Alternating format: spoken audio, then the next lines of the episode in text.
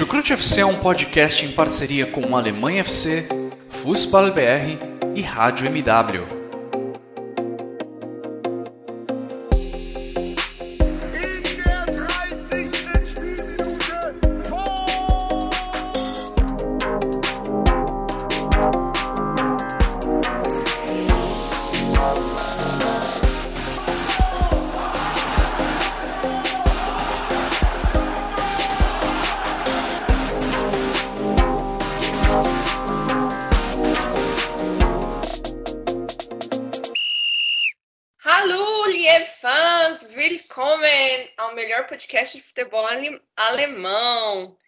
Eu sou a Simone Paiva e estarei à frente aqui nessa jornada com vocês mais uma vez. Chegamos à rodada 17, última rodada do primeiro turno e última rodada antes da parada de inverno, a Winterpause. É meu ótimo alemão. Então, chegamos na última rodada como? Com o Bayern de Munique na liderança, meus amigos nada mudou. Mas o Bayern não tem culpa e nós vamos falar disso sobre nessa rodada, né? E quem me acompanha nesse podcast, ele, o maior torcedor do Duisburg e futebol goleiro da seleção de futsal, Vitor Ledemann. Fala aí, Vitor, tudo bem? Moin, moin, alô, servos. Pois é, né? Já que você, Simone, falou aí que eu sou o maior torcedor do, do Duisburg, é, como o papo aqui é sobre a primeira divisão e o Duisburg está na terceira, obviamente acaba que a gente não fala é, não fala no Duisburg, mas tem um fato que aconteceu hoje que não tem como a gente não falar, né? Então vou aproveitar a introdução para isso. A gente teve um caso de racismo no jogo hoje entre Duisburg e Osnabrück, é, no, na MSV Arena, aqui no quintal de casa. É, só não fui no estádio realmente por conta da Covid. É, é como os casos estão lá no alto, eu estou evitando, senão provavelmente estaria lá. É, e veria algo nada agradável, né? Veria um caso de racismo explícito contra um jogador do, do Osnabrück. É, o bom, se é que a gente pode tirar alguma coisa positiva disso, é que dessa vez a reação foi, foi correta, né?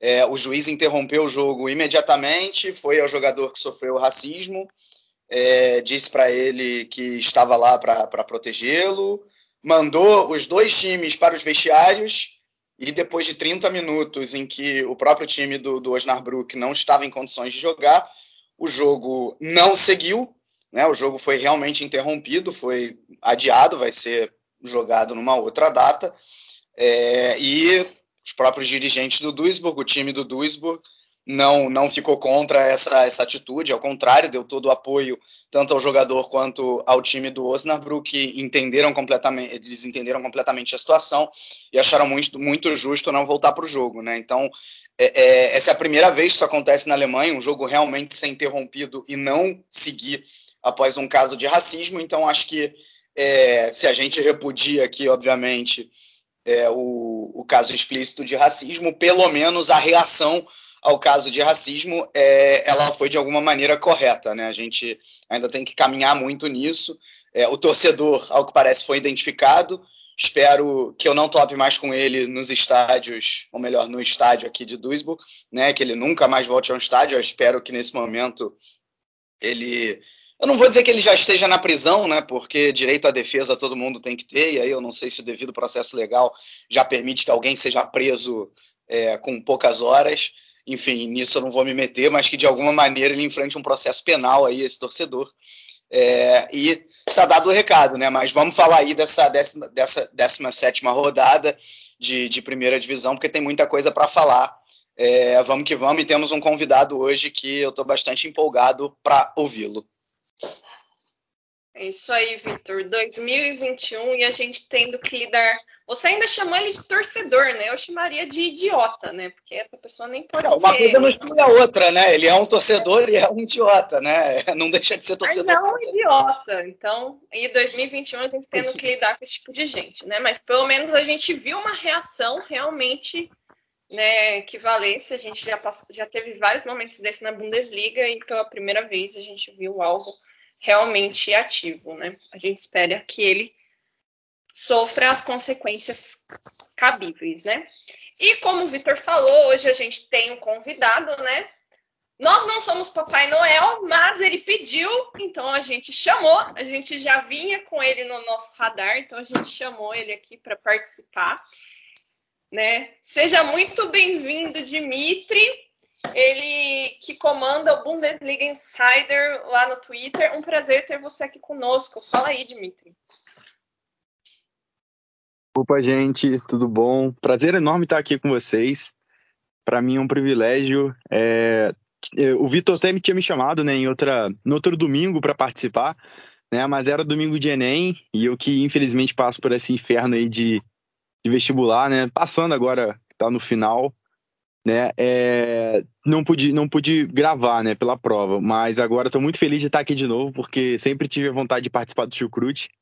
É, eu escuto podcast sempre, todo domingo, estou aqui ouvindo Guilherme, Vitor, todo mundo falar é, Ivan, né, que participa com frequência até. Então, assim, para mim é, é, muito bom estar tá aqui. Fico muito feliz de verdade, né, com o reconhecimento que eu venho recebendo na página e que me trouxe até aqui, né? Tenho certeza que, que, que são reconhecimentos também por, por, tudo que eu venho fazendo. Então, um prazer enorme estar tá aqui e vamos conversar sobre a rodada aí. Aí, seja muito bem-vindo, que você tenha ido bem no Enem, né? indo no Enem, eu nem lembro a última vez que eu prestei Enem, mas não vamos falar de idade, né? Vamos falar de Bundesliga, dessa 17 rodada, então sinta-se à vontade para dar a sua opinião. E antes da gente começar, queria agradecer os nossos parceiros, né? O Alemanha FC e o Fußball BR, né? Onde você encontra tudo sobre futebol alemão. E agradecer, claro, os nossos padrinhos, né? Que estão aí sempre, que acreditam no nosso trabalho e continuam a nos apoiar. Mas já falamos demais, então vamos começar este podcast. Então, nove jogos completaram o primeiro turno da Bundesliga, né? Foram 17 rodadas, já se foram 153 jogos, com uma média de gols de mais de 3, 3 gols por jogo. E nessa rodada a gente teve até o momento, 18 gols, porque estamos gravando, está acabando o jogo entre Colônia e Stuttgart, e o Colônia que pôde fazer um gol, então nós tivemos 18 gols, ou seja, uma média de quase dois, quase dois gols, isso, quase dois gols por jogo. E vamos começar falando do jogo que abriu a rodada 17. Bayern de Munique e Wolfsburg. Né? O Bayern de Munique recebeu os Lobos na Allianz Arena. Allianz Arena vazia, praticamente com pouca, pouquíssima gente, praticamente convidados. E o Bayern de Munique meteu 4 a 0 nos Lobos, né? Gol do Miller, o Pamecano, Sané e ele, Lewandowski, né? O Miller que chegou no seu jogo 400 de Bundesliga, Olho nesses números do Miller. Foram 134 gols e 150 assistências em 400 jogos. Sem contar os 10 títulos de Bundesliga, né? Isso aí a gente. E nessa temporada o Miller é o líder de assistências, com 13 assistências e também 13 gols.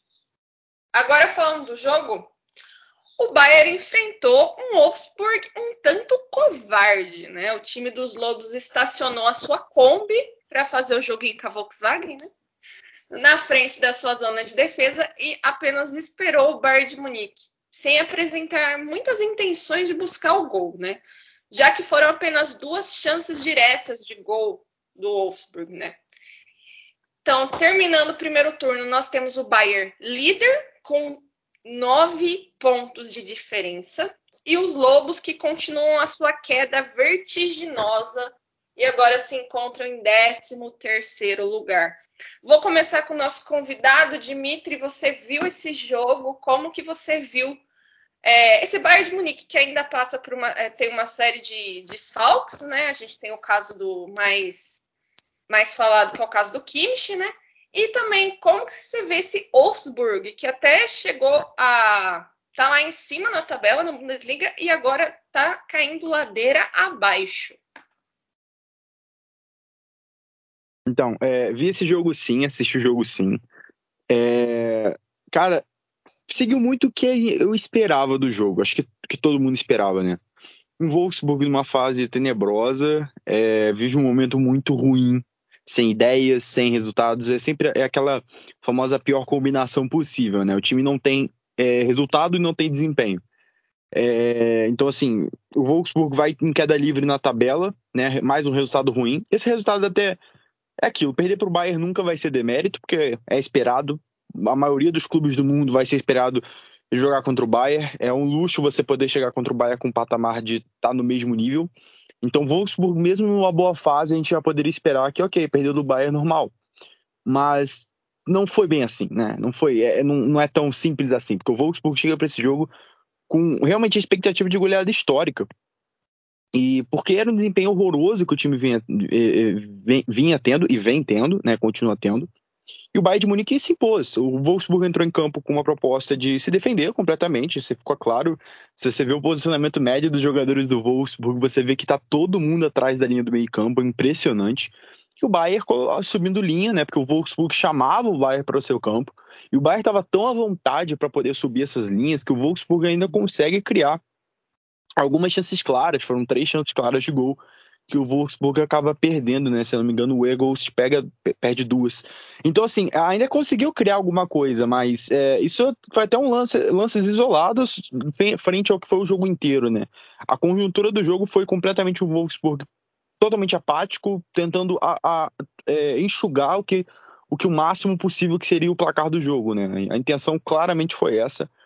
É, e o Bayern se impôs, entendeu? E poderia ter sido muito mais. É, o Lewandowski tem quatro chances perdidas de Lewandowski, né? Óbvio, o nome quatro chances perdidas, grandes chances perdidas, deixa muito a entender que foi o demérito do jogador, que o jogador, nossa, perdeu isso é, a gente tem, tem, sempre que colocar contexto nisso.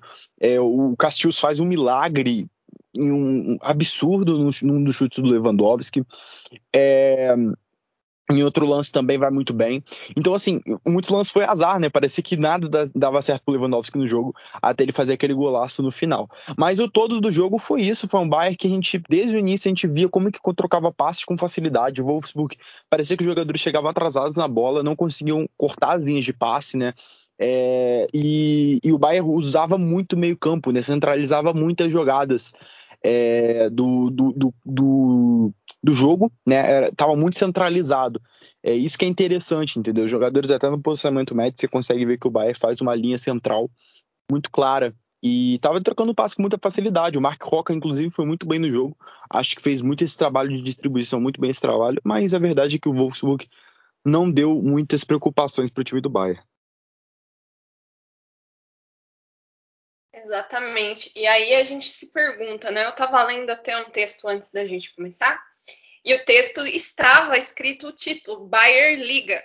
E, e se tem muito essa coisa que no Brasil também a gente fala muito do Bayer Liga, mas aí é uma questão que eu vou, ter, eu vou pedir para o Victor falar do jogo, mas também é, a gente fala, ah, só o Bayern ganha a Bundesliga. Mas esses adversários que, que eles estão exatamente fazendo, né? Quando a gente vai ver, é, boa parte, principalmente dos adversários é, que se confrontam diretamente com o Bayern pelas primeiras posições, na hora dos grandes jogos, meio que vamos falar a verdade, né? Arreia, né, para o Bayern de Munique. Então, assim, quanto o Bayern de Munique realmente é culpado por essa sua, né, por ele comandar a Bundesliga nos últimos 10 anos, né? E aí, Victor? Que, que você achou do jogo e dessa superioridade do Bayern de décadas? Né? É, eu acho que essa, essa discussão do, do, do, Bayern Liga e da superioridade do Bayern, ela, ela rende um podcast inteiro, né? A gente, a, a gente pode tranquilamente discutir duas horas só sobre isso e tentar alternativas é, para como que é, esse domínio todo do Bayern ele pode se reduzir Agora, assim, é, é, a, a, palavra culpa ela nem cabe aqui. Vilanizar o Bayern está longe de ser uma solução, né? Assim, claro que o poderio financeiro faz muita diferença, mas eu acho que a, a mentalidade vencedora que existe no Bayern é o que, é o que acaba pesando mais. É, porque a, a, diferença financeira ela não justifica você ganhar 10 Bundesligas seguidas, que é o que vai acontecer ao final. É, ao longo de 10 anos, um time não oscilar né? Porque, vamos dizer, só teve um dos anos, que foi três temporadas atrás, em que o, o campeonato foi, foi, ser decidido na, na, última rodada. Tirando isso, o Bayern ganhou todas as outras com uma relativa folga. É, então você já vê que tem mérito nisso aí, não é? Não é simplesmente porque o Bayern tem o melhor time e porque os outros times são muito fracos comparados ao Bayern. Não. É porque os outros times definitivamente, com certeza, fazem muita coisa errada é, e o Bayern de Munique faz muita coisa certa. É, é isso, isso tem que ser dito. Porque, por exemplo, você chega na França, a diferença é, financeira do PSG para os outros, ela talvez seja até mais ainda é, é, expressiva do que é o caso da Alemanha, e mesmo assim o PSG não ganhou 10 Bundesligas seguidas. Né? É, então isso é mérito do Bayern de Munique, não é culpa do Bayern de Munique, é mérito do Bayern de Munique. O Bayern de Munique tem que ser aplaudido por isso e, e, e não criticado. Né? É, e, e, não é porque os outros times eles são fracos. Eles são fracos comparados ao, ao Bayern de Munique, mas eles não são é, é, fracos no, no sentido da, da, acepção da palavra. São times bons, é, são times que entre si têm uma disputa feroz né, o que a gente gosta de falar, que a partir do, do, do, do segundo lugar a disputa é bastante aberta, é, e de times que você pegar aqui agora é, do segundo ao quinto da Bundesliga, ao sexto da Bundesliga, são times que se estivessem disputando outras ligas no, no continente, estariam é, disputando, acredito que, que lá em cima também, estariam brigando por, por Champions League. Então dizer que esses times são fracos é, assim, é, é, é, sinceramente a coisa de quem não vê a, a Bundesliga de uma maneira mais aprofundada, é, que é o que a gente tenta fazer aqui, podcast após podcast, é, o, o Jimmy lá com, com Bundesliga Insider. Né? Bom, sobre o jogo, é, eu acho que o grande problema do, do, do Wolfsburg não é simplesmente você ter uma proposta defensiva, né? Você tentar estacionar, como a Simone muito bem disse, um belo, um belo trocadilho, né? Uma Kombi ali na frente da área. Né? É, e aí ela vale por dois motivos, né? Porque é, é, uma Kombi porque é da Volkswagen, né? Em relação ao Wolfsburg, porque a Kombi é menor do que o ônibus, ou seja, a Kombi que o Wolfsburg estacionou não foi suficiente. É, é deixou ali vários espaços para o Bayern de Munique poder aproveitar. É, para essa Kombi virar ônibus vai precisar de muita coisa ainda é, para os próximos jogos do Wolfsburg, né? Mas qual é para mim o, o grande problema? É que assim, você entrar para se defender e entrar com a proposta de estacionar um ônibus, ela por si só ela não é um problema. Desde que você primeiro execute bem essa ideia, e o Wolfsburg esteve longe de fazer isso, principalmente no segundo tempo. Né? Acho que o Jimmy já falou bem, acho que o, os passes que o Bayern de Munique trocava e trocava com facilidade para a bola chegar no ataque. É, mostram essa, essa falha do Wolfsburg. E não só isso, você tem que ter um plano. Quando você vai enfrentar o Bayern de Munique, você tem que ter um plano de jogo. Você não pode simplesmente dizer, vou me defender. É, ok, eu vou me defender, mas quando eu tiver a chance de, de ter a bola, o que, que eu vou fazer? Como que vai ser o meu jogo de transição? Como que vai ser minha fase de transição ofensiva? Né, eu vou, é, é, de repente, tentar jogar a bola lá na frente com o Weghorst, eu vou acelerar pelo centro do gramado é, é com Arnold, eu vou jogar para os lados é, e tentar, de repente, explorar as costas que o, o Afonso Davis, em alguns momentos do jogo, deixa. É, mas o Wolfsburg não tinha nada disso. Como que ia ser essa transição? Não tinha. Né? E aí, basicamente, o Wolfsburg não fez nada durante a partida, à exceção ali dessas três chances que, que o Jimmy bem citou, mas que eu não chamaria nem de chances claras, né? Foram mais chutes a gol, é, sem muito perigo pro, pro Neuer do que qualquer outra coisa. Né? Então, acho que essa é a grande questão do Wolfsburg é, e que representa muito bem essa queda. Uh, só dando dados, nas quatro primeiras rodadas, o Wolfsburg estava 100%, com 12 pontos, e nas 13 rodadas seguintes, o Wolfsburg fez 8 pontos. É realmente impressionante. Se você pegar só essas últimas oito rodadas, o Wolfsburg seria o penúltimo colocado da Bundesliga, né? E o Bayern de Munique é aquela, né? Acho que, mais uma vez, destacar o Lewandowski passando, é, quebrando mais uma vez o recorde do Gerd Miller, né? Ele já tinha quebrado o recorde de gols em uma Bundesliga só e agora ele quebra o recorde de gols em um único ano. É, e é muito simbólico para mim que no meio desses dois recordes que ele quebra, a gente perde justamente o Gerd Miller, que faleceu em, em agosto. É um jogo para mim excelente do, do, do, Bayern de Munique. É, acho que na, na, ausência de Kimmich Goretzka, o Lewandowski construiu mais, né, teve, tentou, tentou sair mais da área do que, do que é o seu padrão. Não que o Lewandowski seja um jogador que fique só na área, eu inclusive já, já coloquei uh, várias vezes no meu, no meu Twitter é, coisas abordando, abordando isso. Né? Ele não é um, um mero centroavante que fica na área esperando bola. Ele também é isso. mas, mas nesse jogo acho que ele fez até com mais frequência esse movimento de sair da área e ajudar a construir, talvez por uma ausência de criatividade que o Kimmich dá muitas vezes no meio campo, né? É, e, mas que o Bayern de Munique até teve com Roca, com, com, com bons, bons passes também, é, é, e, e, e, acabou, acabou indo muito bem, né? Leroy Sané outra vez se destacando, fez um belo gol, é, é o Thomas Miller, assim, sem palavras, né? É, também agradou bastante. Agora, o meu grande destaque individual do Bayern de Munique, por incrível que pareça, é o Pamecano. Tudo bem que o Wolfsburg não ofereceu nenhuma resistência, mas ele construindo desde trás, ele, ele impressionou bastante de, de maneira positiva. O próprio, o próprio Jimmy tweetou sobre isso no, no, no, Bundesliga Insider e, na minha opinião, coberto de razão. Né? O Pamecano, é, é, não seria exagero dizer que, para mim, ele foi o nome do jogo. Né? E aí tá aí o Bayern de Munique com nove pontos de vantagem, uma vantagem que para mim reflete bastante, diz bastante o que, foi esse primeiro turno. É, realmente o Bayern de Munique foi muito melhor e sobrou. A diferença de um ponto que existia coisa de três rodadas atrás, ela era uma diferença falsa. Você olhando o desempenho de Bayern de Munique e de Borussia Dortmund, que a gente ainda vai falar. Desculpa, falei demais. Não, eu acho importante esse ponto que você falou do Lewandowski, que com a falta né, do Goretzka e do Kimmich, o, o, falaram até um pouco do, que o Lewandowski até fez um pouco menos gols, né? O cara que é que ele faz tanto gol, mas é que ele teve que construir mais a jogada, né? E aí a gente viu também um Bayern de Munique que fez goleadas, mas que vários jogadores marcaram, né? E isso é importante, é, é um, é um time coletivo. E principalmente esse ponto no início, que eu questionei sobre a questão da Bayer Liga, né? É, eu acho que é o ponto principal. É, independente do dinheiro, das contratações, a mentalidade vencedora do Bayern de Munique é um negócio absurdo. Quando eles perdem, vocês, você vê a raiva que eles têm, né? Então, assim, é uma coisa assim, isso não, não, isso não, não existe, isso não tem um plano. E a gente vê que isso falta em muitos, muitos times da Bundesliga, né? E a gente vai falar isso um pouco. Para continuar falando, a gente vai falar agora do, de Frankfurt e mais, né? O, vamos gastar meu alemão. O Rhein-Main Derby. Meu alemão é péssimo, gente. Né? O derby lá do, do, do Rio Reno. um jogo. Do Rio Meno, do Rio Meno. Se a gente Rio for Meno, jogar português. Rio Meno é outro. É muito Rio, gente. Aqui no Brasil não tem tanto Rio, é clássico de Rio.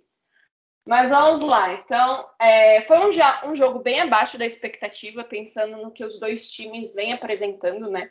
O mais vem sendo uma surpresa nessa Bundesliga e o Frankfurt que vem numa uma boa recuperada, né? Teve um início, um início de Bundesliga um pouco abaixo e agora já está lá entre os dez primeiros, né? Terminou essa rodada em sexto lugar né? Foi um jogo que se esperava um pouco mais, mas acabou que o Frankfurt conseguiu vencer com um gol do Lindstrom, logo no, no início do primeiro tempo. O mais voltou no segundo tempo um pouco mais, é, um pouco melhor, mas não foi suficiente para buscar o um empate, né? Com isso, os dois clubes terminam o primeiro turno em sexto e oitavo lugar, respectivamente. E foi um bom primeiro turno e agora tem uma pausa para recuperar e são dois times que vêm fazendo é, uma boa Bundesliga. É, Victor, o que, que, você achou do jogo e o que você espera dessas duas equipes no decorrer da Bundesliga na volta da pausa de inverno?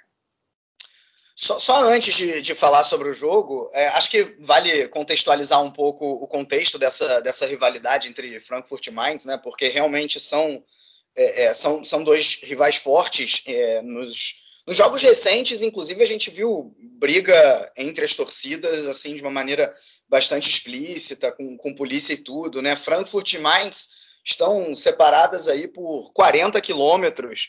É, é, e aí, o, o, o, na Alemanha, ele é até chamado de Rhein-Main-Derby, né? O, é o, Reno, o Meno, o, clássico do, dos rios Reno e Meno, porque o, Rio, o Rio Meno ele passa por Frankfurt e ele desemboca justamente no Rio Reno é, que é onde está localizada a cidade de Mainz, uh, e que a rivalidade acabou se acentuando nos últimos anos de Bundesliga, né, na, na, última década principalmente, porque ambos estiveram na primeira divisão em quase todos os anos. Né? Então isso, isso acabou acentuando essa, essa rivalidade. É, e aí eu não chequei essa, esse dado, essa informação, mas acho que é, esse, esse clássico de hoje representava é, o, o, melhor momento dos dois times em, em, muito tempo, né? Quando eu digo dos dois, dos dois ao mesmo tempo. Os dois na parte de cima da tabela. É, então ele, ele acabou gerando muita expectativa. Eu até achei que foi um jogo, um jogo ok. Né? Eu acho que é, o, o, Frankfurt foi melhor do que, do que o Mainz e vem, e vem nessa tendência. Né? O Frankfurt chegou a seis vitórias nos últimos sete jogos. É, é, teve um, um, mês de novembro mágico e teve um mês de dezembro quase perfeito. Só perdeu para o Hoffenheim num jogo em que poderia tranquilamente ter ganhado. Né? Num jogo igual ali que poderia ter pendido para qualquer um dos dois lados. Lembrando que o Hoffenheim também é outro que vem muito bem, a gente já vai falar.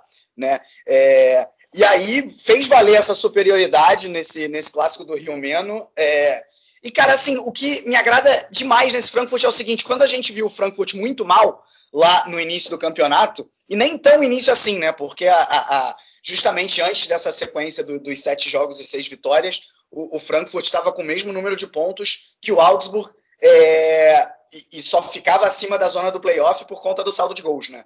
É, e qual era o grande problema do Frankfurt? Um dos grandes problemas do Frankfurt até ali é que praticamente o Kostic jogava sozinho, era o famoso uma andorinha só não faz verão, e o Frankfurt não conseguia ganhar a maioria dos jogos. O que, que aconteceu de lá para cá? O famoso triângulo mágico apareceu. Não o triângulo mágico original de três temporadas atrás, com Haller, Jovic e Rebic, quem não esquece. Ou o triângulo mágico da temporada passada, com André Silva, com Camada e com Yunis, né, que levou o Frankfurt a uma excelente campanha é, e acabou perdendo a vaga na Champions League só nas últimas rodadas. Né? Não, eu estou falando de um triângulo mágico que demorou para se acertar, mas que aos poucos vai aparecendo. O Camada, remanescente da última temporada, junto com o Lindstrom e o Borré. Né, o Borré que começou muito mal e agora vem aparecendo, fazendo gols nessa partida contra o Mainz, deu uma assistência. E o Lindstrom, que tem simplesmente seis participações em gols nos últimos seis jogos. Parece que esses três começaram a se entender e o setor ofensivo do Frankfurt, que não vinha bem, o, o começou a se acertar. Então, Gleisner aos poucos realmente foi acertando o Frankfurt, coloca aí na sexta posição, só a um pontinho da UEFA Champions League. Realmente impressionante, né? É, o, o Mainz, sim, esse fez uma partida abaixo da expectativa, diante do que vinha apresentando. Ah, no segundo tempo até igualou um pouco as coisas, mas sem assustar muito a defesa do Frankfurt, que estava segura mesmo com a ausência do Tuta, né? O Tuta estava suspenso depois de ter sido expulso na rodada do meio de semana é, mas, mas, não conseguiu fazer muita coisa. O Mainz fica aí na nona posição, mas se for comparar com o primeiro turno da temporada passada, em que estava lá junto com o Schalke, tinha feito apenas sete pontos, dessa vez fez 24, o time do Bosch Svensson ainda está de muitos parabéns. Nesse jogo, não.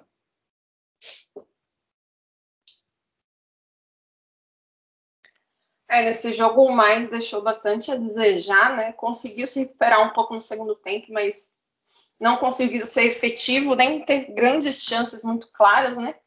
E, e o Frankfurt aproveitou da oportunidade que teve, ainda que não conseguiu efetuar outros, é, outros gols, né?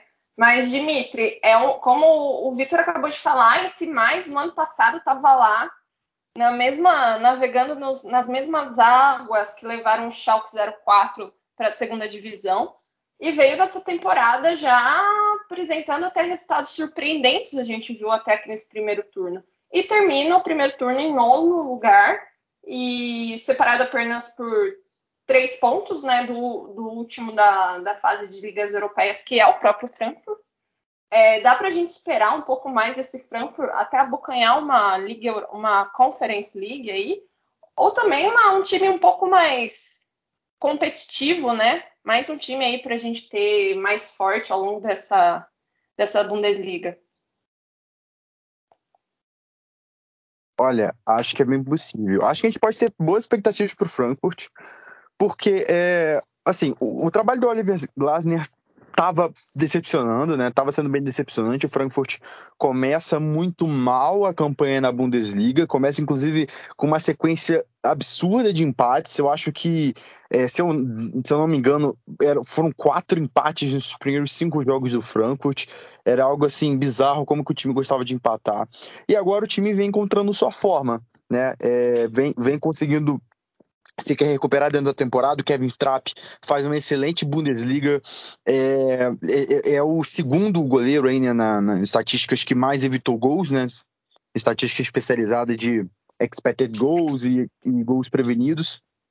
Então, vem sendo fundamental. Ele foi do fundamental nesse jogo contra o Mais, né? O Mainz é, consegue é, chegar, finalizar, consegue criar chances, mas para no Trap, que consegue inclusive manter o clean sheet. Então, uma, uma grande, grande partida do Kevin Trapp. É, mas assim, o, esse time do Frankfurt vem embalado muito, muito devido a, a algumas peças individuais importantes. Eu, eu acho que tem é, coletivamente, esse time nem é dos mais brilhantes e nem é assim tão poderoso.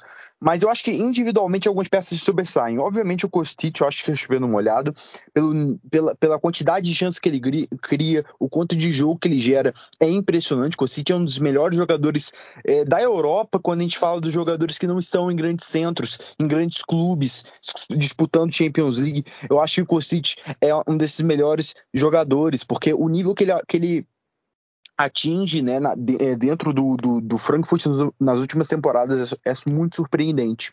É até curioso, né? Porque no início da temporada o Kostic estava para sair do Frankfurt, né? Ele estava querendo novos áreas, né? Mudar de, de, de, país, quem sabe, né? E a Lazio estava querendo ele. E o Frankfurt manda o e-mail errado para Lazio para negociar, para poder para fechar a janela e o Kostic não sair do clube. É, bom, pelo visto o Kostic não ficou chateado com, essa, com esse acontecimento, ficou e continuou jogando muito bem, como ala esquerda, né? E é o cara, é o cara do, do Frankfurt. O Vitor citou muito bem o, o Borré, que não começou bem realmente, mas agora está se destacando. Não está se destacando, acho que no quesito final, né? Ele está com quatro gols e três assistências, mas não são números tão vistosos, tão chamativos. O que mais chama a atenção do Borré mesmo é o trabalho dele sem bola. É um dos jogadores mais dedicados da Bundesliga. É um dos jogadores que mais, se eu não me engano, ele é o segundo jogador que mais exerceu pressões nessa temporada, nessa Bundesliga. Então, sem bola, o Borré faz um trabalho muito importante no Eintracht Frankfurt. É, e, ele é muito fundamental nessa pressão de saída. É, você também tem aí o Indica que está jogando muito bem na defesa do Frankfurt. É, vem, o francês vem sendo fundamental nessa defesa, vem sendo um dos melhores zagueiros aí da Bundesliga. E sobre o Mainz, é um time que vem em grande fase. Né? Você falou muito bem que, que na temporada passada a, a realidade do Mainz era de um time brigando para não cair. Essa mudança de chave foi muito interessante né, por parte do, é, do Svensson, é, que conseguiu colocar o time num patamar novo, mas coletivamente é muito bom. É, é ao contrário do que eu falei do Frankfurt, né, que o Frankfurt, é, peças individuais às vezes até compensam o fato de outras peças não estarem no mesmo nível o mais é o, o mais é, é, o coletivo que, que pesa. Você não consegue pensar num, num nome específico do mais que, que se sobressai demais aos, aos, demais. Óbvio, você tem destaques. O, o, o, Jonathan Burgart é um excelente centroavante, eu, eu, gosto muito dele, é muito promissor, mas, é, mas ele não é o protagonista, entendeu? Você tem o Alexander Hack, que tem que ser elogiado, porque ele é um dos melhores zagueiros dessa Bundesliga também. O alemão tá jogando muito bem nesse time do mais.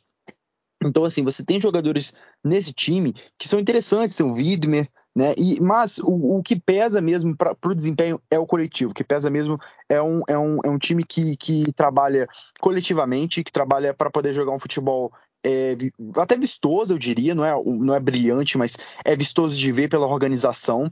E é um time que não tem medo de jogar, que enfrenta os adversários pela, que tem na frente e enfrenta com tudo. O que falta no mais mesmo é ter constância, o que falta é, é conseguir manter resultados é, conquistar mais vitórias. Às vezes o time deixa alguma, alguma vitória escapar, até algum empate escapar, toma um gol no detalhe. Aquela questão da mentalidade que falta para vários clubes da Bundesliga.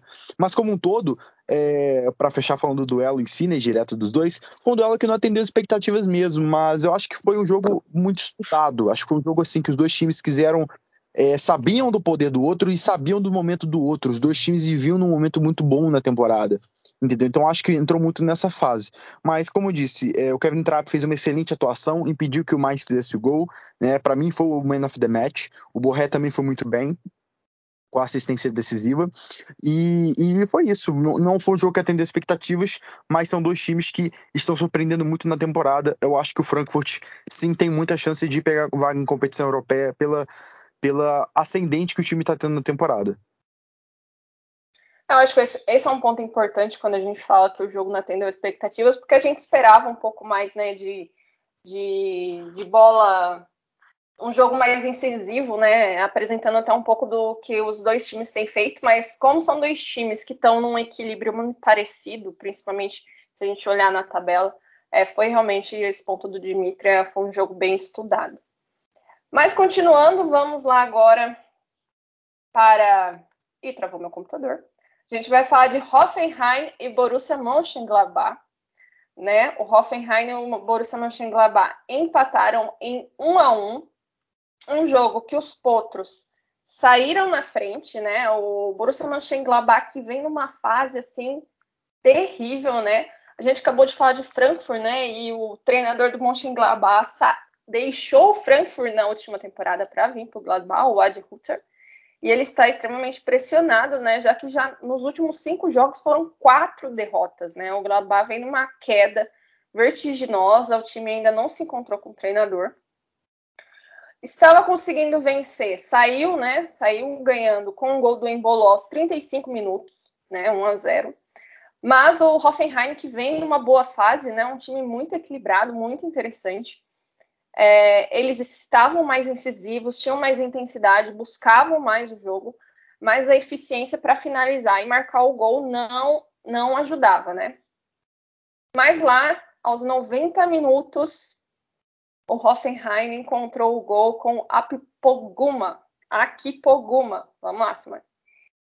E acabou que o Borussia Mönchengladbach estava a ponto de levar seus três pontos e dar uma leve respirada, levou o empate, né?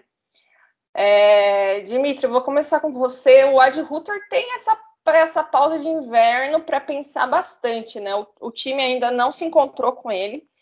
E o Borussia Mönchengladbach também passa por um momento de muitos rumores de vários jogadores querendo sair.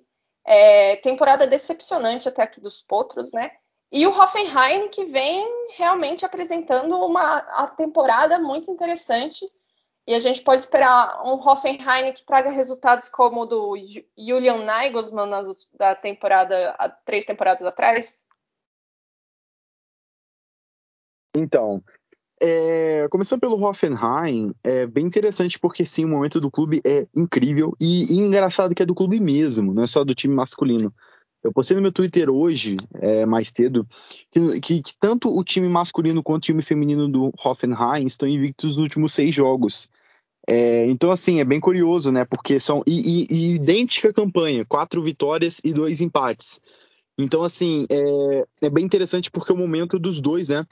É muito similar, né? Tanto do masculino quanto do feminino. O, o time masculino do Hoffenheim é aquilo. Vive um momento muito bom, está numa ascendente na tabela é, com realmente subindo como foguete.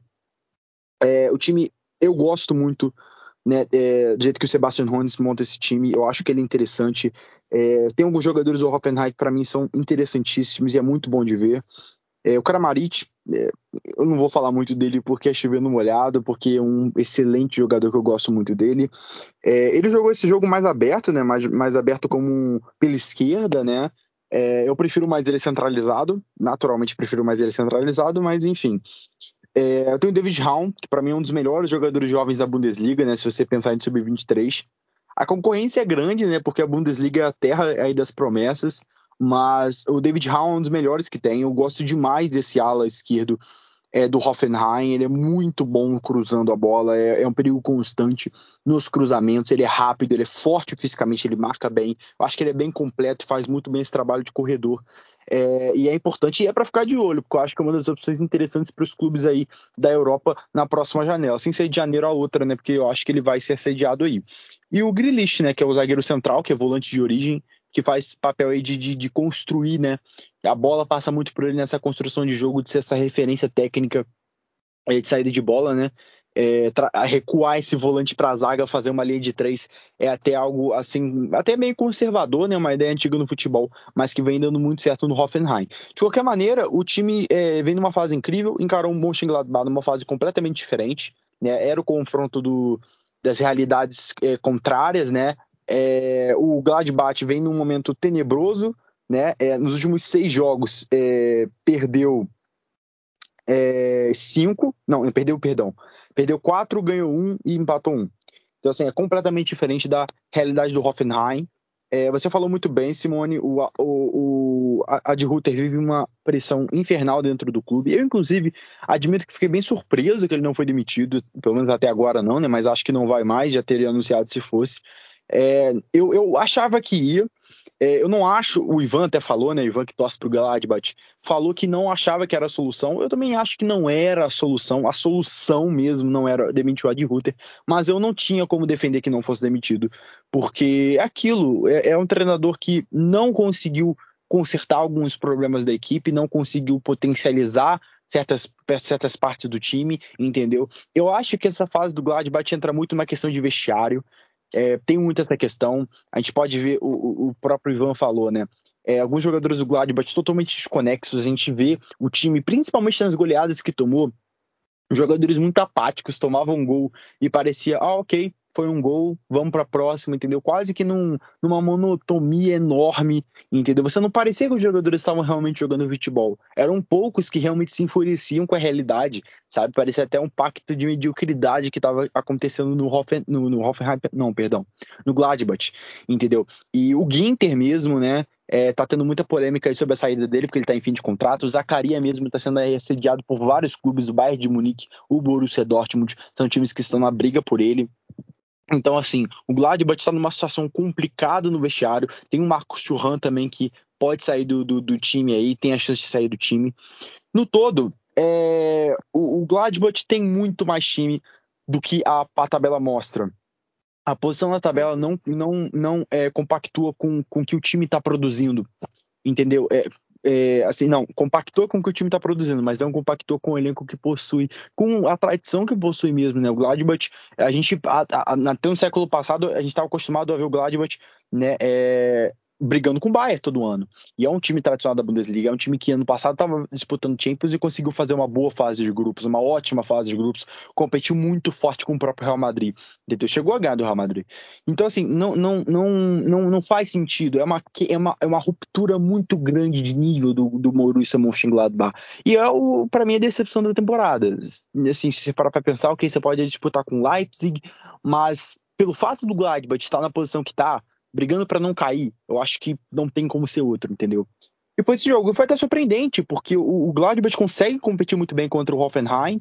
É claro, o Hoffenheim para mim é superior, para mim o Hoffenheim merecia vitória, né? É porque produziu mais, porque pressionou mais, porque foi mais para cima. O expected goals inclusive mostra isso, né? 3.35 pro Hoffenheim contra 2.11 do Gladbach. É, essa diferença mostra, né, que os gols esperados, né, claro, é, o Hoffenheim deveria ter marcado mais, mas parou numa excelente atuação do, do Sommer, que, que, que, que finalmente, né, o Sommer voltando aí a, a, a ser protagonista no, no, no Gladbach, porque nos últimos jogos vinha jogando muito mal.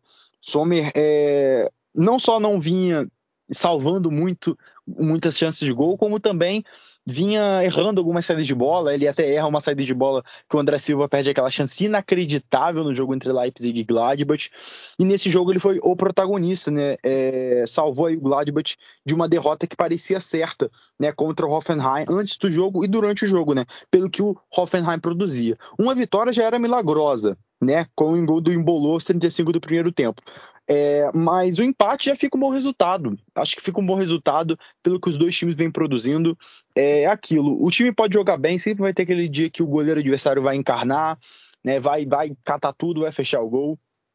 Então, assim, Hoffenheim, acho que é de se lamentar sim não ter ganho esses três pontos em cima do, do Gladbach, porque são muito importantes, ainda mais, ainda mais pela fase que o Hoffenheim vive, mas não acho que é motivo para se martirizar, não é motivo para você sair, meu Deus do céu, porque é normal, todo time vai encarar. O próprio Bayern empatou com o Gladbach na primeira rodada com um, com um Sommer infernizando a vida do Lewandowski. Então, assim, acho que é mais do que normal, ainda mais um goleiro como o Sommer, que por mais que não esteja no seu melhor momento, ainda assim tem muito potencial para fazer diferença nesse momento chave. Mas enfim, é, pro restante da temporada, vamos ver como vai ser essa pausa de inverno. Muitos times vão mudar quando a gente voltar em questão de contratações, sabe? Eu não espero um mercado muito movimentado, não espero mesmo, mas vão haver movimentações. Eu tenho certeza que algumas dessas vão ser bem impactantes, porque sempre tem, entendeu? Mas vamos ver como vai ser. O Gladbach apostou na, na, em manter o Ad Ruther, eu acho que é válido, mas para manter o Ad Ruther precisa ter uma mudança dentro do time. Precisa ter uma mudança de mentalidade, os jogadores precisam acordar para o que está acontecendo. Porque eles parecem estar numa espécie de transe dentro da temporada. Isso não pode acontecer. O, é realmente o, o Gladbach está no pacto de mediocridade. E eu vejo muito acontecendo quase que com Hum, óbvio, patamares diferentes, situações diferentes, não estou falando que é igual, estou falando que é, é, é, curiosamente semelhante ao Grêmio do, Brasil, do Brasileirão, né? Que a gente viu o Grêmio, o Grêmio lá embaixo, o Grêmio lá embaixo, óbvio, o, o Gladbach não está na zona de rebaixamento, mas está muito perto. E assim, a rodada, rodada, rodada, ninguém conseguia realmente até hipotetizar, pelo menos eu não, a ideia do Grêmio cair. Todo mundo pensava, ah não, daqui a pouco sai, daqui a pouco sobe, ah, é o Grêmio, é o Grêmio, é o Grêmio os jogadores com um grande time, muito diferente do patamar que eles se encontravam. O time não tinha nada a ver com a posição na tabela que eles estavam. E ficou lá, ficou lá. E acabou caindo. O Gladbach não está na zona de rebaixamento, entendeu? Nesse momento. Mas daqui a pouco, pode ser que sim. Se mantiver esse nível, se voltar da, da, da, da, do, do, da pausa com esse mesmo nível, com esse pacto de mediocridade, entendeu? Sem conseguir contratar algum reforço outro que seja importante, sem recuperar jogadores que estão em baixa, como Zacaria, Ginter. Se voltar assim, pode sim se manter nessa posição, inclusive acabar amargando aí uma zona de playoff e quem sabe o terror, um pesadelo de ser rebaixado. Acho muito improvável, não apostaria minha mão no fogo nem um pouco nisso. Acho que o Gladbach fica, mas duvido que fique acima da, do meio da tabela e por si só isso já é muito decepcionante pelo investimento e pela tradição do time. É, exatamente, né? O Borussia Mönchengladbach, acho que também é um ponto que pesa aí para não é, não demitiu o Ed Ruther, é que são seis meses ainda que esteja indo muito mal, né? E o Borussia Mönchengladbach pagou uma multa cara para liberar ele lá do Frankfurt, né? E tem esse ponto, né? A gente falava na, nas últimas temporadas, a gente falou tanto do, dos bons jogadores, né? Que tem o Mönchengladbach, o Embolo, o Zacaria, o Plea, o Churran, e, e, que essa temporada realmente, né, eles não se encaixaram, talvez estejam realmente com uma sensação de querer ir embora, mas isso é extremamente antiprofissional, né? Mas aí, Vitor, você viu esse jogo? O Hoffenheim, é, de uma certa forma, é, foi um pouco mais é, atuante, né? Buscou um pouco mais, mas a falta de efetividade lá na frente acabou só levando, só conseguindo um empate mas o Hoffenheim ainda mantém lá em quarto lugar, né? O Borussia Mönchengladbach dá uma leve respirada. Né?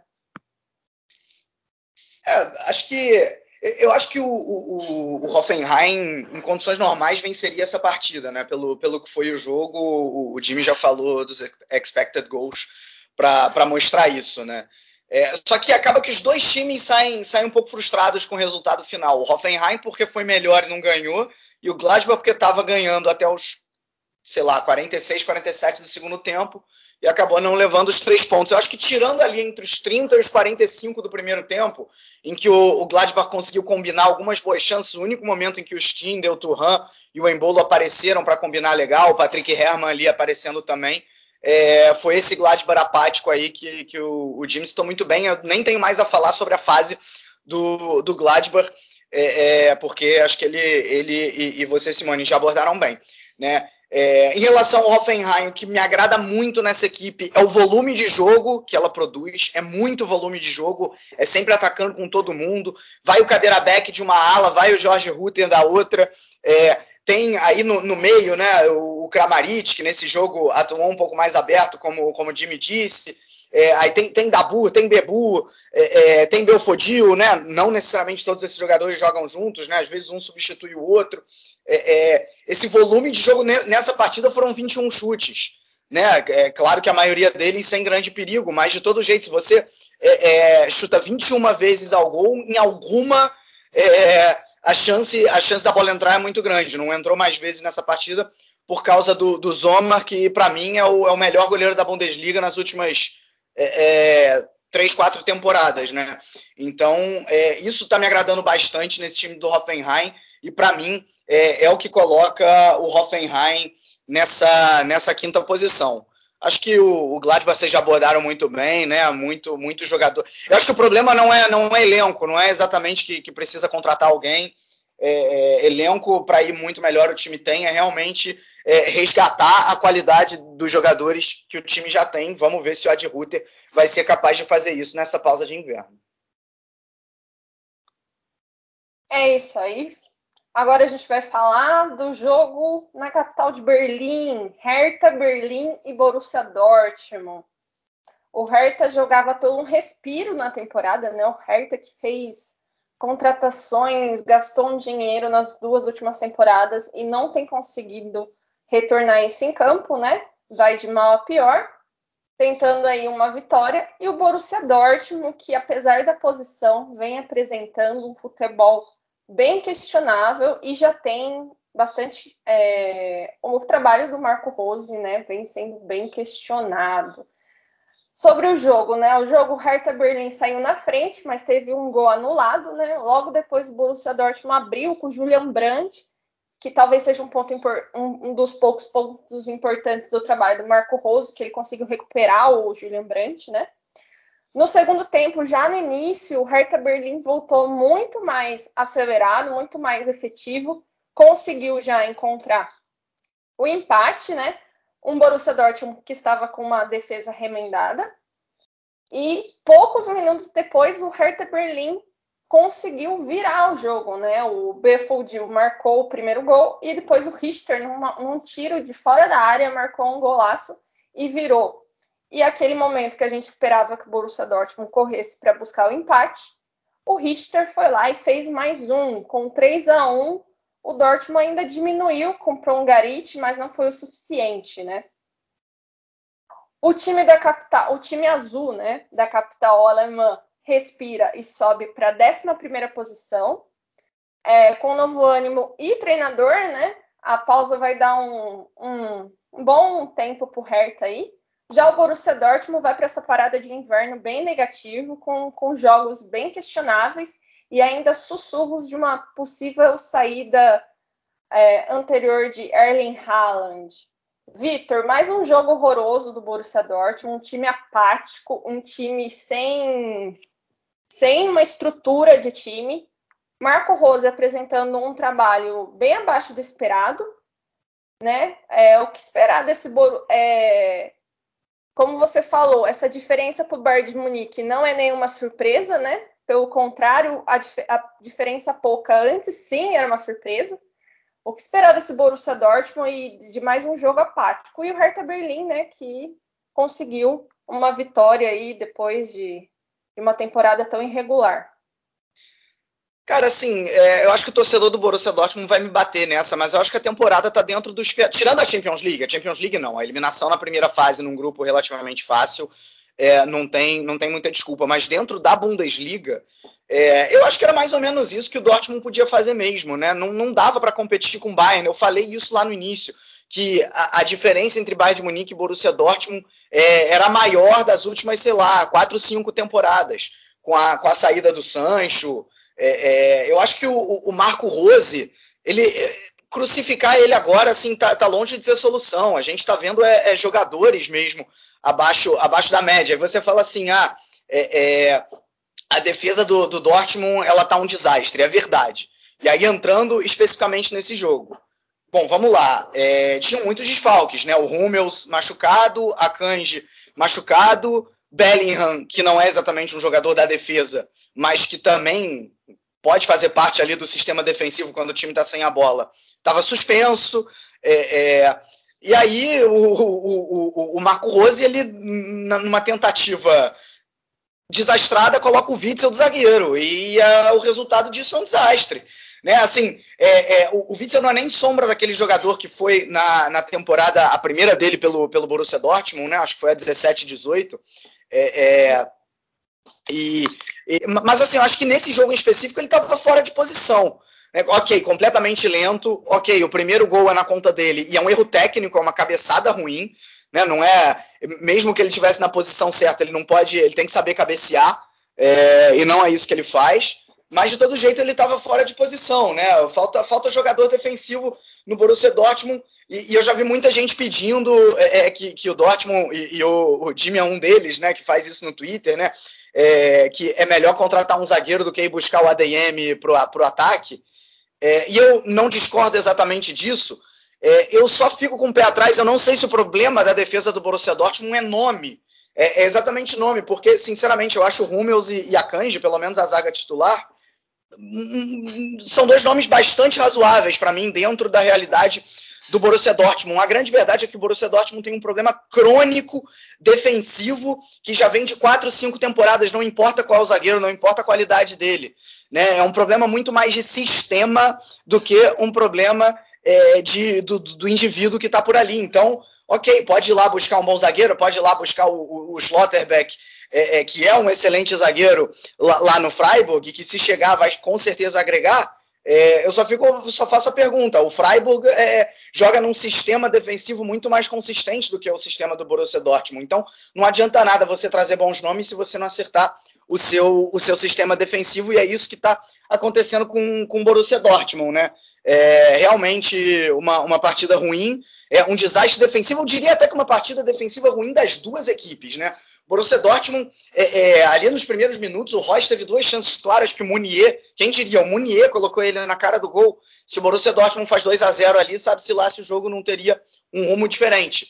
Né? Mas não teve, e aí o Hertha cresceu na partida e se aproveitando muito desses espaços é, é, que generosamente a defesa do Borussia Dortmund cedeu.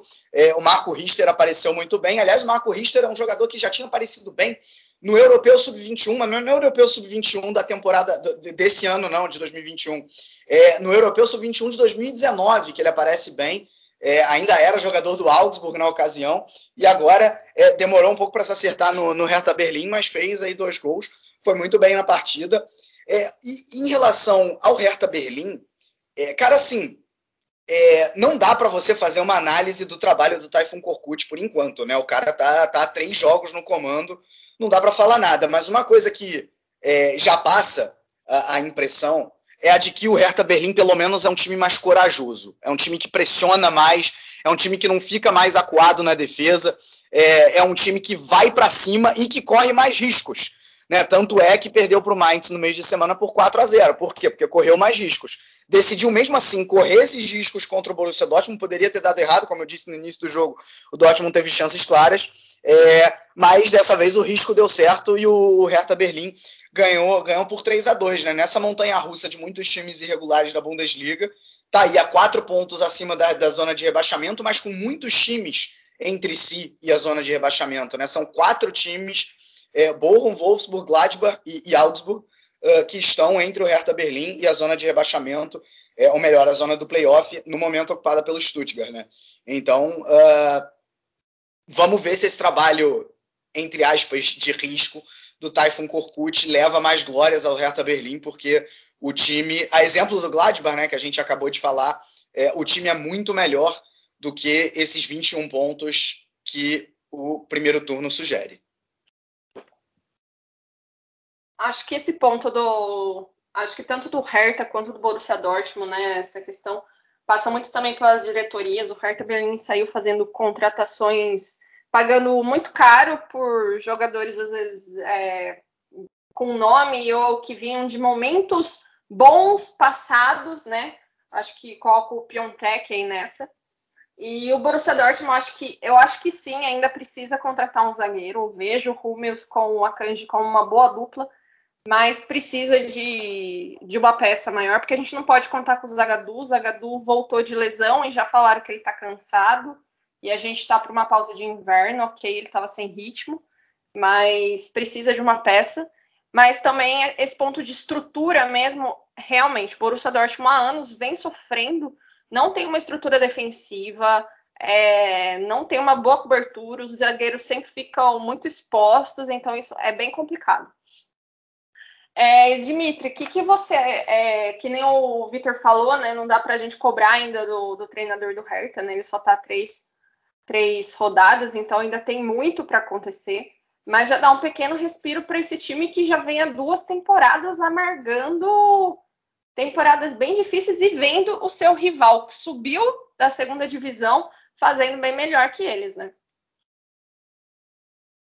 É, a, a, a, grande diferença entre o União Berlim e o Hertha, eu diria que é o trabalho. Eu diria que o União ele tem planejamento, o Hertha ele não tem, o Hertha tem dinheiro. É, é engraçado falar isso, porque o Hertha faz uma janela de mais 100, 100 milhões de euros, né? é, depois outra de uns 40, não lembro. Ao todo são, acho que 150 milhões de euros investidos, né? E, e esperava-se que o Hertha mudasse de patamar. Mas as, as, contratações em si eram contratações de o quê? Jogadores jovens, né? É, de ligas é, paralelas de times menores. Então eles, eles, eles compram o Trossard do, Lyon, que não estava estabelecido no Lyon, mas mostrava um bom potencial. Compra o Piatek, que foi uma, ótima contratação, se parar para pensar no que ele fez na, na Série A. E teoricamente, se espera sim que, que o resultado seja bom. Mas aí que está a questão: a contratação não é para o diretor comandar, não é para a torcida comandar, é para o treinador. Então, se você não contrata jogadores que se encaixem entre si, se encaixem com uma ideia de jogo que, que o time queira propor e não se encaixe com o que o treinador pensa sobre o futebol, não vai dar certo nunca. E, e foi isso que o Reta fez. O Reta não, não fez um planejamento acerca de, ok, vamos escolher esse treinador para esse tipo de jogo, para esses jogadores que se encaixam nesse tipo de jogo. Não adianta. O futebol é uma pirâmide. E dentro dessa pirâmide, existem nichos, existem é, existe uma hierarquia de ideias. Né? Primeiro você tem um, uns diretores que decidem o que, que, que, que eles querem ver o clube propondo. É, daí vem um treinador que vai propor isso, daí vem contratações que propõem isso. Então é uma hierarquia. E o Hertha pulou essa hierarquia no momento que contrata jogadores antes de definir bem o que, que eles queriam. Então, assim, acho que a situação do Hertha de estar tá brigando aí para não cair é um absurdo frente ao que foi planejado, frente ao que foi investido. Mas é, é, é, é uma consequência que é aquilo, pagaram para ver e estão recebendo.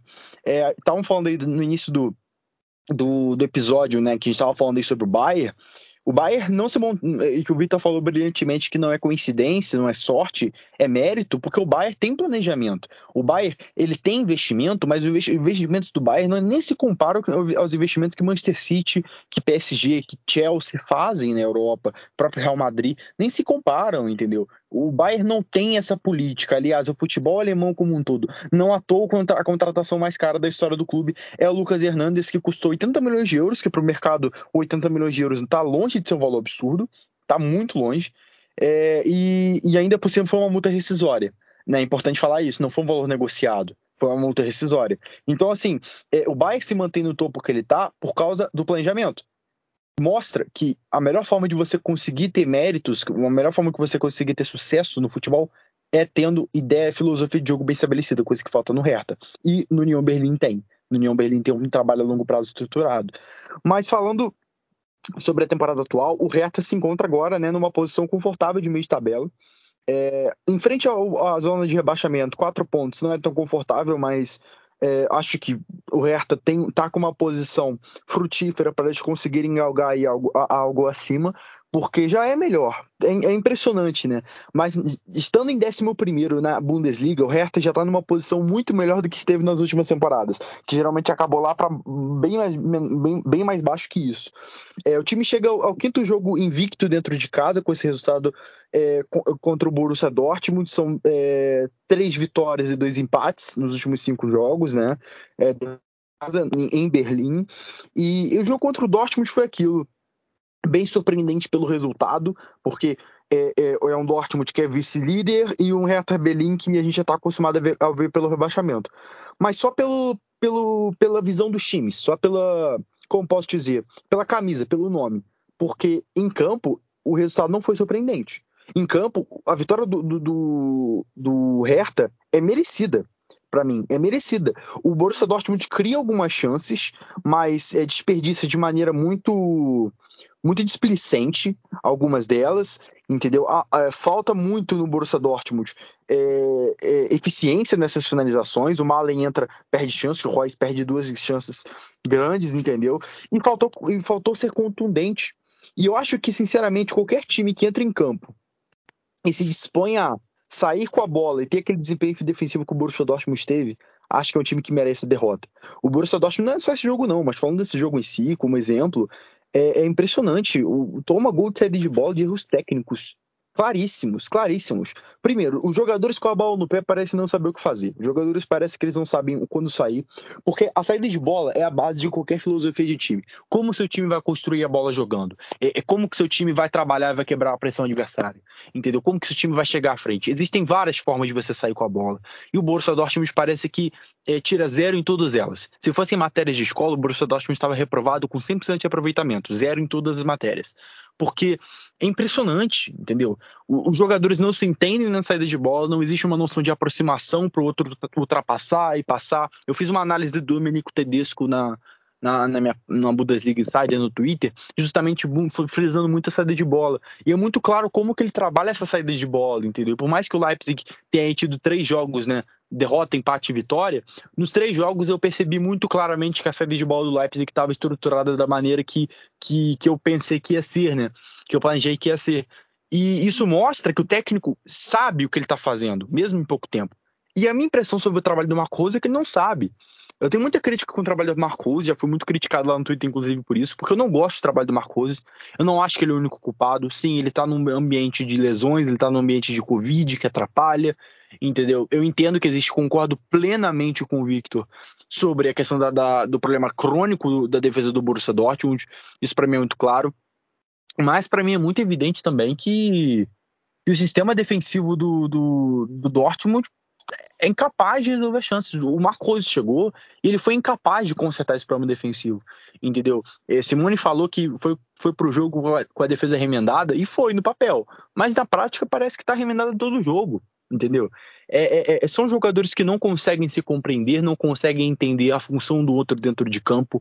É, não há comunicação, tenho muita essa sensação que não há comunicação. O Hertha Berlim é, faz o gol anulado né, é, no jogo do, do Maolida, né, que ele marca o gol anulado, o, o, ele, ele marca entre o Kahn e o Witzel sozinho, sozinho, os dois jogadores fechando ele, e ele consegue finalizar no meio entre os dois, nenhum dos dois esboça nenhuma reação. E essa é a minha sensação. O Meunier, eu não gosto do Meunier, acho que ele não agrega para o Borussia Dortmund. É, o Borussia Dortmund precisa muito, muito, muitas peças novas. O Victor, eu concordo com ele que o problema máximo crônico é, é, é sistemático, mas eu acho que individualmente também. O Witzel tá no nível baixíssimo. O Witzel eu gostava demais dele, achava ele um volante muito subestimado, mas agora o nível dele é horrível. É um jogador desconcentrado, um jogador lento, um jogador sem reação, que não agrega no jogo do Borussia Dortmund, principalmente jogando de zagueiro. É até complicado julgar ele porque ele está improvisado. O Pongracic não mostrou que veio até hoje. Não jogou muito, mas também não mostrou que veio quando jogou. O Schultz, meu Deus do céu, o Schultz é uma decepção enorme no Borussia Dortmund. Ok, ele é um reserva, mas é um reserva, é aquilo. Se o jogador está no seu elenco, alguma hora você vai precisar dele. Pode ser o jogador último da lista, alguma hora ele vai entrar em campo. Então você não pode ter o luxo de ter um jogador tão fraco tecnicamente como o Schultz, porque é isso que aconteceu com ele. Ele teve bom tempo no Hoffenheim, brilhou muito, mas despencou de nível desde então e hoje ele é um jogador extremamente vulnerável. É uma avenida realmente. E o Emery que para mim é, é, também é outra história de fraco. Enfim, individualmente, o time do Borussia Dortmund os nomes não são tão ruins quanto eles estão jogando, entendeu? Mas ainda não são os ideais. E o Borussia Dortmund tem tem poder financeiro para ir no mercado e contratar. O Marco Rose dá uma entrevista falando que não dá por causa da Covid, eu entendo que isso afeta os cofres sim, o rombo sim, mas tem condições de contratar, tanto que antes, tudo bem, tudo bem que eles acham, é, é bem provável que o, que o Erling Haaland saia, mas eles não têm certeza disso, não tem como ter certeza disso. Eu não acho impossível que o Haaland fique, acho bem improvável, mas não é impossível. E antes mesmo de ter esse dinheiro certo na mão, eles já estão indo lá contratar o ADM. E notícias falam que o valor gira aí em torno de 50 milhões de euros. Então, assim, é, é, é, é, financeiro o problema, porque o, o Dortmund teve um superávit nas últimas temporadas de balanço financeiro. O fair play financeiro permite que o time gaste até 100 milhões de euros, né, pelas finanças das últimas temporadas. Então, o Dortmund, qual é o foco do time? É contratar o ADM? Ou é manter essa, essa, defesa, é, é manter essa defesa ridícula que está tendo, com essa displicência de foco, é, é, essa, essa, esse pacto de mediocridade que parece até o do Gladbach que eu falei, que os jogadores parece que estão no mundo da lua ali na defesa. Entendeu? Então é, essa é muita sensação. Contra o, o Hertha, foi decidido o placar em cima de dois é, erros defensivos que o time está mal organizado, não está é, a, a, defesa está fora de linha, entendeu? Os jogadores são desatentos e erram saída de bola da pior maneira possível. O Brandt erra o passe em um, no outro é o Schultz, entendeu? Como eu disse, os jogadores não se entendem, parece que, que se conheceram ontem estão jogando hoje, nem parece que o Schuss está no Borussia Dortmund há umas 3, 4 temporadas, o Brandt mesma coisa, entendeu? Nem parece que esses jogadores se conhecem já faz de tempo, falam a mesma língua, vários deles, entendeu? É realmente muito estranho isso. Respeito que seja um problema crônico, concordo completamente com o Vitor sobre isso, já falei isso várias vezes, mas o Marcos para mim faz muito pouco frente ao que ele poderia fazer. Ele não, para mim não, não, é um time sem personalidade na mão do Marcos. Eu acho que o trabalho dele é extremamente questionável e para mim é um trabalho decepcionante. É, o, o, desempenho na Champions foi ter, terrível. Ser eliminado na fase de grupos é tenebroso, ainda mais um grupo super acessível como era aquele. Podia não passar em primeiro, mas acho que era muita obrigação passar em segundo, mesmo que o Sporting tenha um bom time. O Borussia Dortmund, cara, tem um dos melhores jogadores da Europa, que é o Haaland, mesmo que ele tenha se lesionado. É um absurdo. E nessa, e nessa Bundesliga, o Borussia Dortmund rende muito tem muitos resultados por caráter individual. O, agora o Brandt está jogando bem, está decidindo, já vem de vários jogos participando de gol, entendeu? O Roy estava jogando muito até o tempo atrás, o Haaland que é o protagonista, o Kobe que salva muito o time não jogou esse jogo, entendeu? Mas assim, é, mas no todo é isso. Para mim, o, vejo muito pouco do Marco Rose na temporada do Borussia Dortmund. Vejo muito pouco, inclusive no caráter é, negativo mesmo. Acho que acho que o Marcose ele, ele, ele tá assistindo de camarote essa temporada, porque eu não vejo que a culpa dele os problemas de Dortmund. Mas, é, é então, assim, nenhum problema do time atual é culpa do Marcose, na minha visão, mas também nenhum, nenhum ponto positivo é culpa dele também. Eu acho que é mérito individual, óbvio, não tem como tirar tudo, mas é o que eu enxergo. Acho que o Marcose tem que melhorar muito, tem que percorrer um longo caminho para poder recuperar a situação dentro dele do clube. Bom, agora falando dos outros jogos da rodada, né? A gente teve Leipzig e Armínia. E a Armínia teve uma importante vitória, né? Fora de casa, foi 2 a 0 em cima do Leipzig. Gols de Serra e Okugawa. O Armínia que jogou no contra-ataque contra o Leipzig. Mas o Leipzig fez um, um jogo bem decepcionante. Nada funcionou.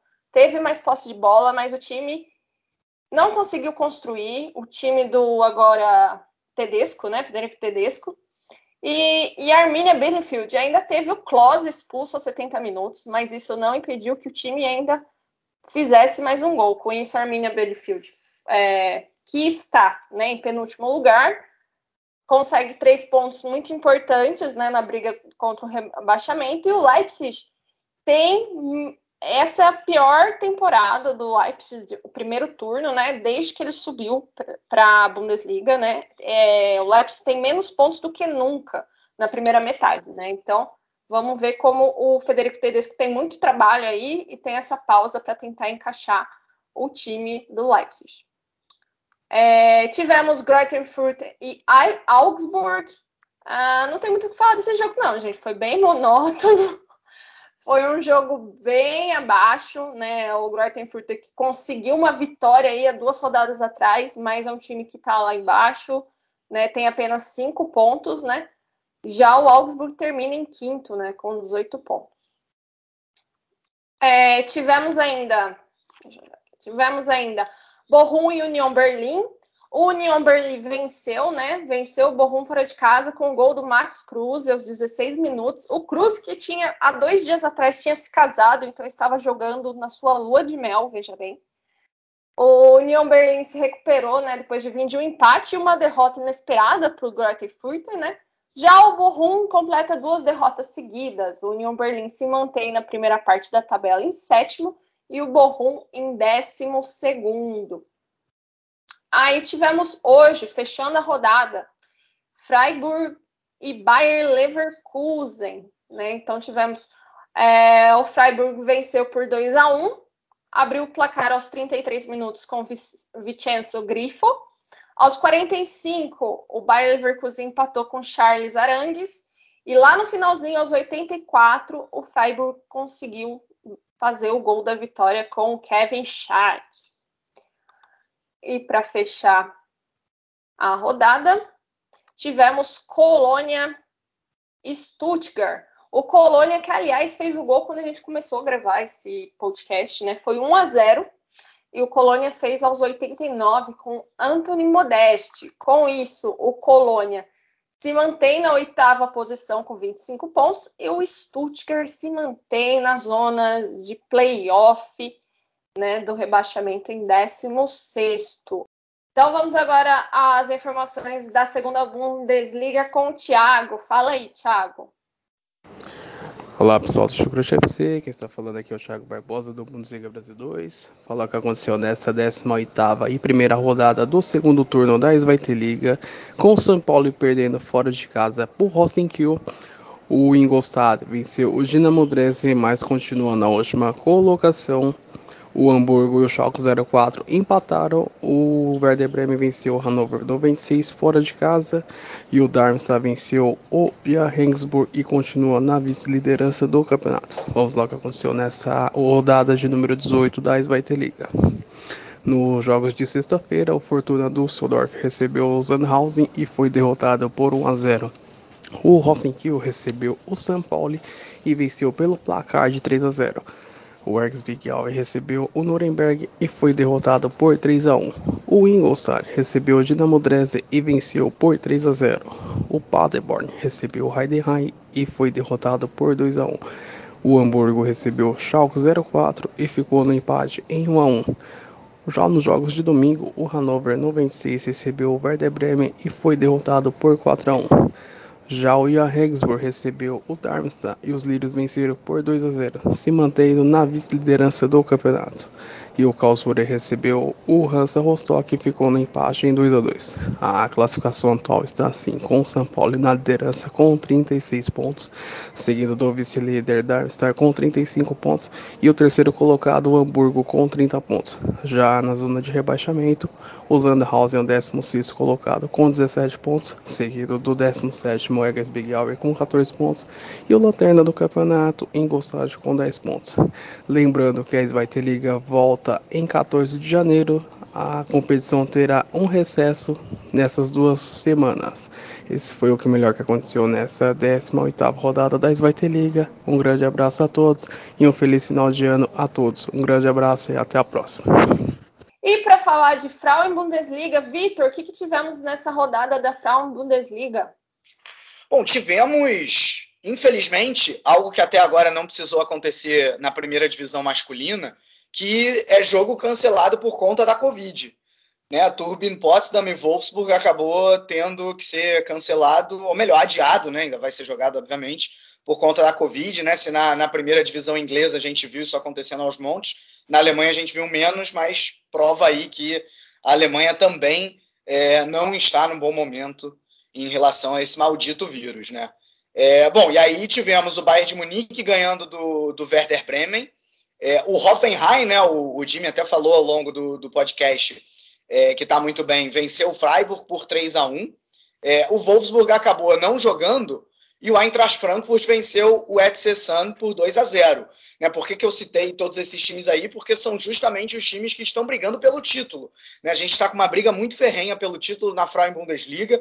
O Bayern de Munique, no momento, é o líder com 28 pontos e o Hoffenheim está logo atrás com 27. O Wolfsburg é o terceiro com 26, mas, como eu falei, com um jogo a menos. Ou seja, se ganhar esse jogo que falta, assume a liderança ficando um pontinho acima do Bayern de Munique. E você ainda tem o Eintracht Frankfurt com 25 pontos na quarta posição, ou seja, só três pontos atrás do líder Bayern, ou quatro caso o Wolfsburg vença essa partida que falta. Né? Então a gente está tendo uma Frauen Bundesliga bastante emocionante, diferente da nossa querida Bundesliga feminina, masculina, perdão. É, e lá na, na, briga contra o rebaixamento, a gente tem o West Setsan com dois pontinhos só e o Carlos na lanterna também com os mesmos dois pontos mais atrás no saldo de gols. É isso de futebol feminino, Simone. Isso aí, assim, vamos falar dos, do gol da rodada e melhores jogadores dessa rodada, a 17 rodada da Bundesliga. Lembrando que, assim como a temporada passada, nós temos uma parada de inverno bem mais curta, né, graças aos calendários bagunçados pela Covid, e ano que vem tem aquela Copa do Mundo bizarra em novembro, dezembro, né? Então, 7 de janeiro estamos de volta com a Bundesliga. Dimitri, você é nosso convidado, então diga aí, qual o seu gol da rodada e seus três jogadores? Então, é, menção do gol da rodada aí para mim, eu fiquei em dúvida, tá? É, é, Mas eu vou, vou, eu vou escolher do Marco Hitcher, do, do Hertha aquele golaço que ele mete uma chapada de fora da área no ângulo do Hitz. Acho que foi um golaço, mas é, vai ser minha escolha. Mas ficou uma menção rosa pro gol de vôlei do Lewandowski, que eu achei muito lindo. Nossa, um espaço curto ali que cruza, o Musiala escora de cabeça bem em cima dele. Ele vira o corpo com uma velocidade absurda, com a perna fraca ainda, né? é, para quem já jogou pelada, né, sabe como que é difícil você conseguir fazer um voleio, ainda mais você fazendo do lado oposto que é o seu corpo, né, do lado oposto que é o, que é o seu centro de, de giro. Então, lindo, lindo, lindo o movimento do Lewandowski para fazer gol ali no espaço curto e, e matar a zica que estava nesse jogo. Minhas três menções, de novo, o Marco Hitcher do Hertha Berlim, fez dois gols e dois golaços, né? Um é, outro é um voleio bonito que ele pega de primeira, com raiva, com força no fundo da rede na cara do Hitz. Fez dois gols aí e né, decidiu o jogo pro, pro, pro então não tem como não ser ele. O meu outro é o Stefano Scapino, que é o goleiro do Arminia, né? Goleiro reserva, tomando a vaga do Ortega para esse jogo que né, salvou o Arminia, né, garantiu o, o clean sheet do Arminia, parou o, o ataque do Leipzig, é, o, o expected goals desse jogo, inclusive, né, previa, é, previa né, a, uma vitória do, do, do Leipzig, né, deu dois gols de expected goals pro, pro Leipzig, apenas um pro Arminia, mas o, o, o goleirão aí, é, Capino, conseguiu impedir que isso acontecesse, então fica a minha menção aí até pelo clean sheet. É, e o último é o, o Pamecano do Bayern, é, o Pamecano aí que, que para mim desfilou, o Vitor falou muito bem no início do podcast. Grande atuação, muito, so, muito sóbrio na defesa, absoluto ali na marcação, saindo muito bem com a bola, bolas longas, inclusive fez seu gol, né? O Pamecano que é um zagueiro de muitos poucos gols na carreira, muitos poucos mesmo, assim, óbvio. Zagueiros marcam pouco, poucos gols, mas o Pamecano nessa média é, é, é, é, marca menos ainda. Ah, e uma menção honrosa bem breve do Lacroix, que eu acho que fez uma excelente partida contra o Lewandowski, e menção honrosa para ele que foi muito bem mesmo. E aí, Vitor, qual foi o seu gol da rodada e seus três jogadores? Cara, gol da rodada eu vou homenagear Max Cruz, até por ter se casado, né? E aí chegou no dois dias depois e fez um golaço diferente de um certo Douglas Costa. É, e ele pegou, com, pegou também de primeira, com pouco espaço. Enfim, acho que foi realmente um gol bonito. É, meus três destaques. É, dois deles, os mesmos do Dimitri, o Pamecano e Richter, acho que ele já justificou muito bem. Meu terceiro nome é o Lindstrom do Frankfurt, até pela fase em que ele está vivendo também. É, nessa rodada ele fez aí o, o gol da vitória é, no clássico do, do Rio Mena, então tá aí o Pamecano, Richter e Lindstrom. Eu vou eu praticamente copiei os jogadores do Vitor.